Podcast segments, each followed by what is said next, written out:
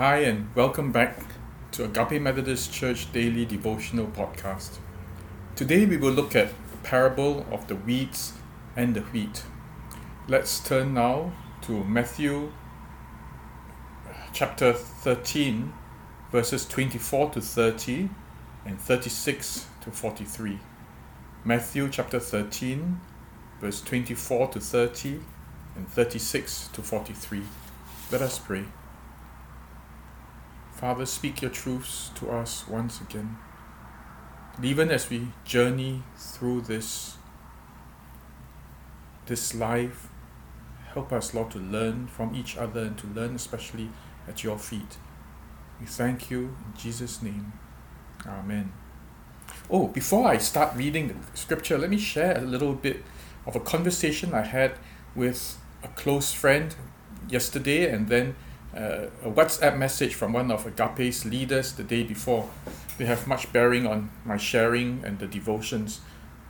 Well, yesterday, as I was having breakfast with a good friend, he shared with me that sometimes, even when we share the same vision, the same heart for God, the love for God, we may never be able to work together simply because we see things very differently. All of us have, may have a common vision but our understanding of how to achieve that vision may be very different, and that's fine. We can still consider each one part of the family, beloved brethren, brothers and sisters. And yet, to know that we may have to serve differently and serve in different directions simply because our convictions are different. And then the day before, one, uh, one of the leaders of Agape messaged me and said, Thank you very much for the devotions, it has helped. And then he reminded me that my devotions could be likened to a part of an elephant. That what I saw and what I shared could have been the trunk, could have been the leg. But what another person believed in could be the tail. We're all talking about the same elephant, but we see things differently. We see different aspects of God, different aspects of the righteousness, the holiness, and the compassion of Jesus. And I agree fully with these two dear friends. Because often our views, our understanding of God, our interpretation of Scripture differ vastly from each other. We are held in common by one thing our deep love for our Lord Jesus Christ and our knowledge that He loves us. But our understandings may be different, our techniques may be different, our perspectives of things may be different and that's fine. And so while I do continue this daily devotion, I want you to know that it is perfectly legitimate for you to disagree with me. As you study the scriptures, you may say, hey, Ming this is completely different from what I think. And that's fine. What is important is that we look closely at the Word of God, honestly at the Word of God, and honestly at ourselves. And then we keep thinking one of the purposes of these daily devotionals is that we engage our minds with the Word of God. As long as you are reading the Word of God and thinking and meditating through it, you may come up with very different conclusions, and that's perfectly alright. Sometimes both of us are right, neither of us is wrong, and sometimes you may be right and I may be wrong. I may be right and you may be wrong. And it would be lovely if we could engage each other, debate it, reflect some more, and then learn from each other. This is my prayer then that each of you engage your minds and your hearts with the Word of God, with your own lives, with your, your observations of life. And then we talk, bring them to the table, we talk together. Thank you for many of you who have written in with questions I may be slow in answering because, uh, well, it's hard to answer all of them all at once. Thank you also for disagreements when you point out certain things that you don't agree with, and I'm really grateful for these. Um, do keep them up because I look forward to being engaged with each of you and engaging each of you with the Word of God. Let's turn now to Matthew chapter 13, verses 24 to 30, 36 to 43. Jesus told them another parable. The kingdom of heaven is like a man who sowed good seed in his field. But while everyone was sleeping, his enemy came and sowed weeds among the wheat and went away. When the wheat sprouted and formed heads, then the weeds also appeared. The owner's servants came to him and said, Sir, didn't you sow good seed in your field? Where then did the weeds come from? An enemy did this, he replied. Servants asked him, Do you want us to go and pull them out? No, he answered, because while you are pulling the weeds, you may uproot the wheat with them. Let both grow together until the harvest. At that time I will tell the harvesters, First collect the weeds and tie them in bundles to be burned. Then gather the wheat and bring it into my barn. Then he left the crowd and went into the house. His disciples came to him and said, Explain to us the parable of the weeds in the field. He answered, The one who sowed the good seed is the Son of Man. The field is the world, and the good seed stands for the people of the kingdom. The weeds are the people of the evil one, and the enemy who sows them is the devil. The harvest is the end of the age, and the harvesters are angels. As the weeds are pulled up and burned in the fire, so it will be at the end of the age. The Son of Man will send out his angels, and they will weed out his king- of his kingdom everything that causes sin and all who do evil. They will throw them into the blazing furnace where there will be weeping and gnashing of teeth. Then the righteous will shine like the sun in the kingdom of their Father. Whoever has ears, let them hear. This is the word of the Lord. Thanks be to God. I love movies with good endings. Never mind that the start was terrible. Never mind that in the middle the good people suffer. As long as at the end of the movie the good people triumph and the bad people are vanquished. It's always that way for me. A good movie must have the good triumph and the evil ones vanquished. I think deep inside our hearts, innately built into us, is that sense that justice must prevail. That it would be a terrible thing when justice loses, and so occasionally there may be a producer or script writer who's perverse enough to have the heroes, the good people, suffer and then suffer more and suffer more and die an ignominious life. And then the bad people, the horrible people, triumph from glory to glory, and at the end they are glorified and they have full victory. Never mind how good the cinematography is, never mind how good the acting is, never mind all the acclaim to me, that's a real lousy movie. Because when evil triumphs, then it goes against the very grain of what I believe in. And yet, in real life, the latter is probably more true than the former. In real life, often the bad will triumph over the good, and many of the good will die sad, painful lives suffering all through despite all the prayers and the goodness, while the evil ones continue to triumph. When we read the Bible, we see at the end that there is a good ending, but can you imagine what it is like, say, for the Israelites in captivity in Egypt? Sure, the ones who saw the promised land, that's great victory for them. Even for the generation that wandered for 40 years in the wilderness, at least they saw what it meant to walk out of Egypt, what it was like when God knocked down the Egyptian armies with the with, with the parting of the Red Sea. At least they saw something. But imagine what the others in the 430 years went through. How many generations was that? With each generation suffering and wondering when salvation would come. Their children saw their parents suffer and die, and they too died in suffering. All that 400 years between the last prophet and Jesus Christ, where the nation of, of Judah was captive to so many nations for 400 years. Imagine them waiting and waiting for salvation, each generation dying and not seeing salvation.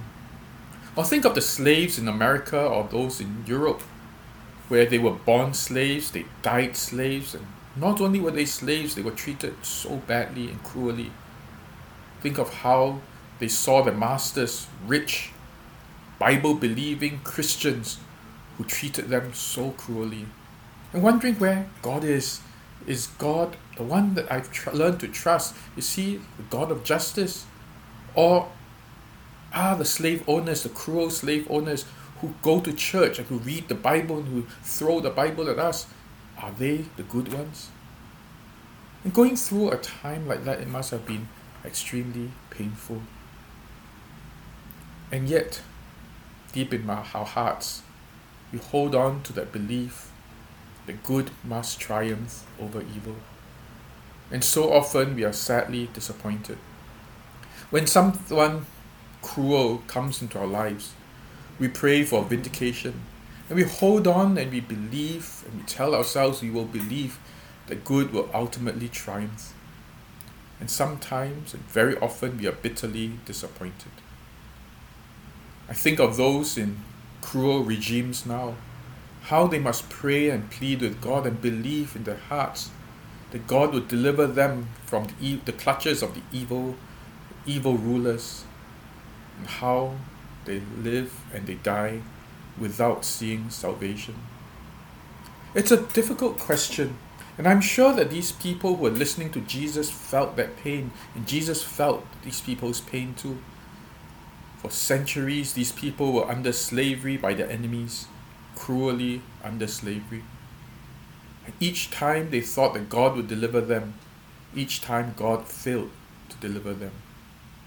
It is a terrible feeling. The reality is that that continues to happen in our lives, in the lives of many who suffer under evil. And sometimes then we ask, where is God? when evil people triumph and good people are vanquished. Jesus in this parable explains clearly what it is that there is a battle, that God sowed good seeds, seeds of wheat. God gave people to the world that would do good, that would love each other, that would be compassionate. But the evil one sowed seeds that would destroy, that would hurt, and cause so much chaos and misery in the world. It is a battle. Good, the existence of good people and the existence of bad people is a battle. And God, Jesus then explains in this parable why God doesn't intervene yet. Why aren't the evil ones uprooted right away?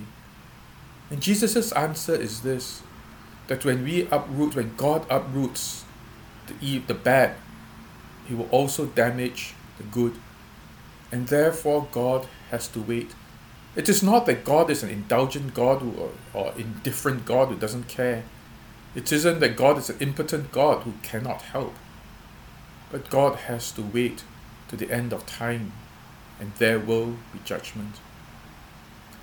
There was this verse, um, verse 13, 30, where the master says to laborers, let them, uh, verse 29, be, I will not pull out the weeds because while you are pulling the weeds, you may uproot the wheat with them.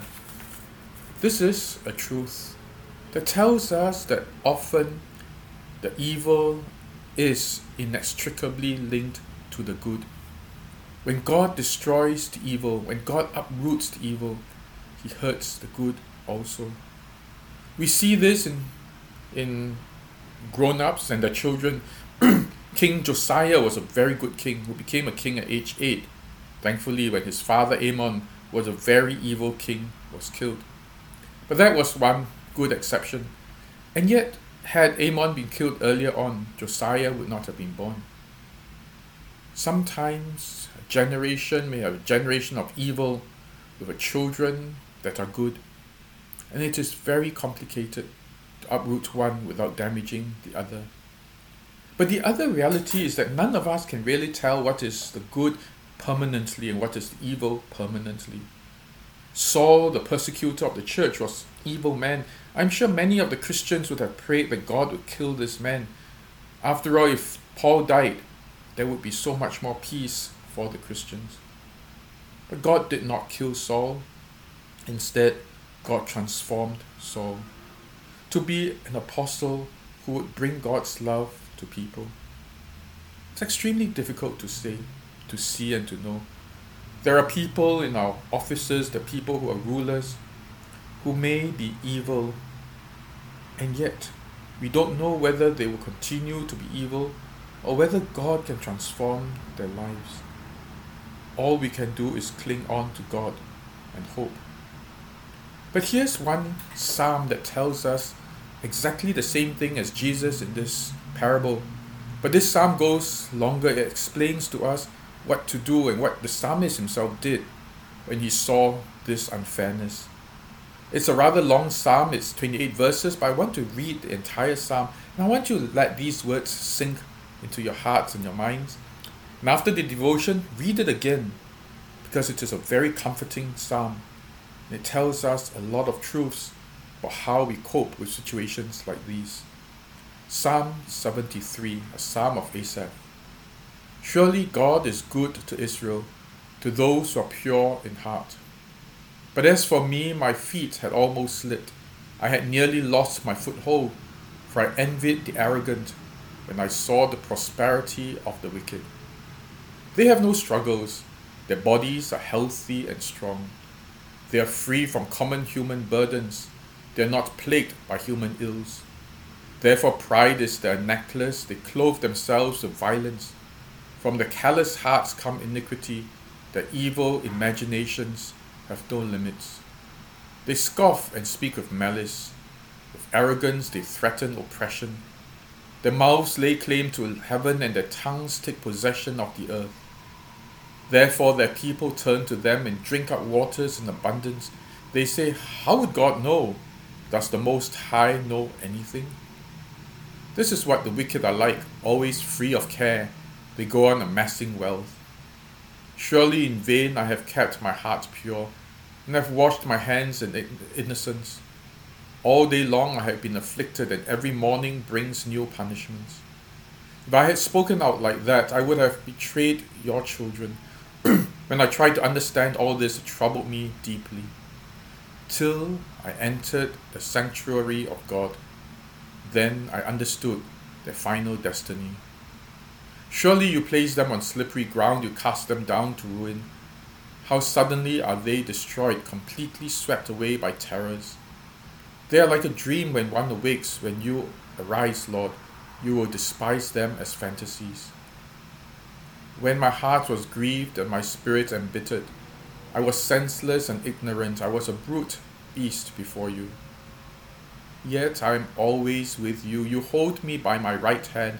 You guide me with your counsel, and afterward you will take me into glory.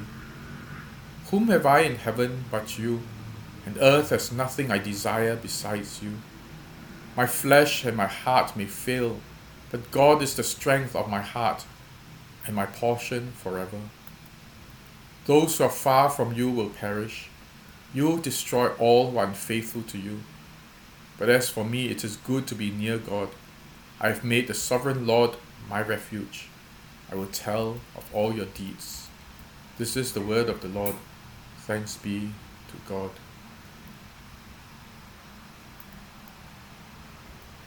This is exactly how the poor and the righteous feel. That when we look at the rich, the wicked, the corrupt, the ones who keep amassing wealth at the expense of the poor, at one time, I thought that COVID 19 would be a leveler. After all, it doesn't recognize rich from poor, but I was so sadly mistaken. Because the rich have great privileges.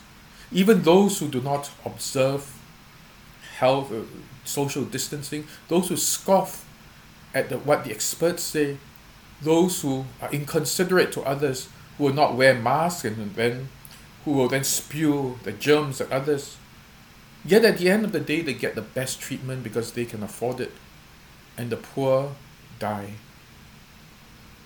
There is inequity, there is injustice in all of this. That at the end of the day, the rich seem to have it all, and the poor seem to lose everything.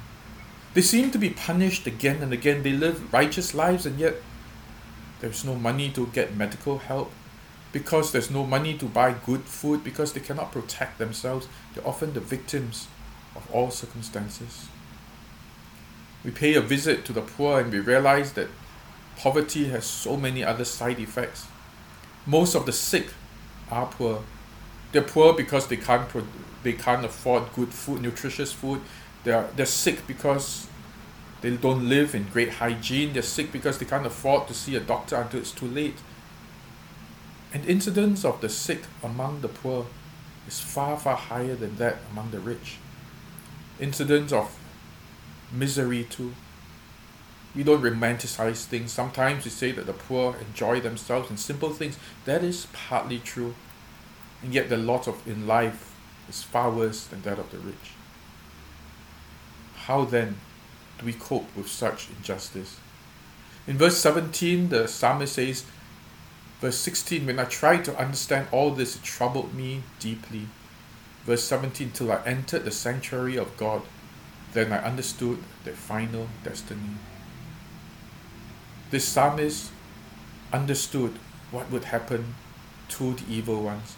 That at the end of the day there is judgment, that God does not leave turn a blind eye to the injustices of this world. And he found something else too he found that he found that there was hope for him, for the poor, for the righteous who continue to suffer before the harvest takes place. In verse 23, he says, Yet I'm always with you. You hold me by my right hand. You guide me with your counsel, and afterward you will take me into glory. Whom have I in heaven but you, and earth has nothing I desire beside you. My flesh and my heart may fail, but God is the strength of my heart, my portion forever. What the psalmist is saying is that even though he goes through great injustices, tribulation, pain, suffering, despite all that he does, he is still a victim of the rich, of the powerful, and of the evil ones. And yet, he finds the presence of God with him. He discovers that while he's going through his hardships, God is holding on to his hand. He realizes that God gives him counsel and assures him that at the end of this life there is glory. He discovers what we talked about yesterday about the treasure and the pearl of great value. That he says, What have I in heaven but you, and earth has nothing I desire beside you. Even in his suffering, the injustices of life, he discovers a love that is greater than all loves, a comfort that comforts despite the pain. He discovers that he has the abundant life. And it is like this when we look at life in all its material forms, we realize that God that life is very unfair. We can't climb the social ladder as well as the privileged ones. Everything that we do, we seem to be crushed by the corrupt, by the powerful, by those who keep amassing wealth and power. And we grieve, and not only do we grieve, we resent and we hate. But when we turn our eyes away from that and we hold God's hand, then we discover a treasure far beyond, a treasure that transcends all these things. And as the song goes, turn your eyes upon Jesus, look full in his wonderful face, and the things on earth will grow strangely dim in the light of his glory and grace. This is the truth that we have. It is not an opiate, it is not something that kills pain. It is a reality. When we discover how privileged we are in God's presence, never mind what we lose in the material sense, when we discover the treasure that God gives us, that we are never left alone by God, always loved by Him. When our hearts are filled with His love and joy, then we realize that we too, though losers in the world, are privileged in the kingdom of God. Once again, this is not a crutch, it is not an opiate, it is a reality. Seek and seek after this treasure until you feel that same sense that that farmer, that laborer felt when he saw the treasure and he hid it trembling with joy and bought the field. seek after the joy that this merchant, pearl merchant, felt when he saw the ultimate pearl and he sold everything and he bought that pearl. This is what the kingdom of God is like in our lives. We will, should not rest until we find it.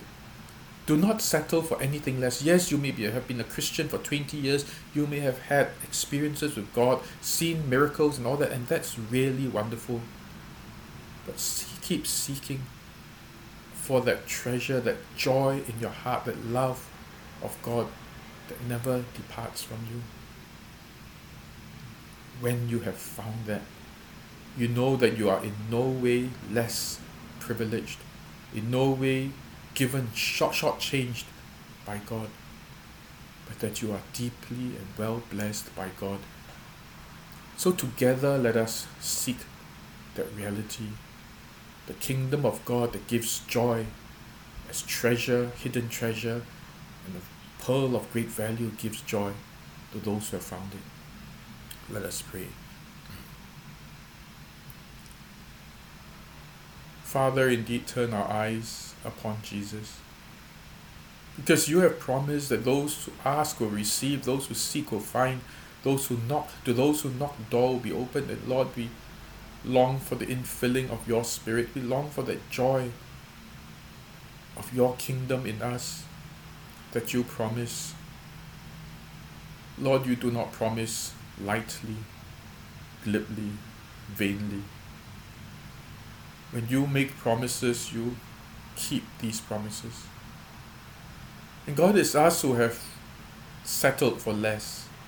We have settled for little rewards here and there. And we have not sought for that treasure that gives us so much joy, that causes us to sell everything just to keep that joy.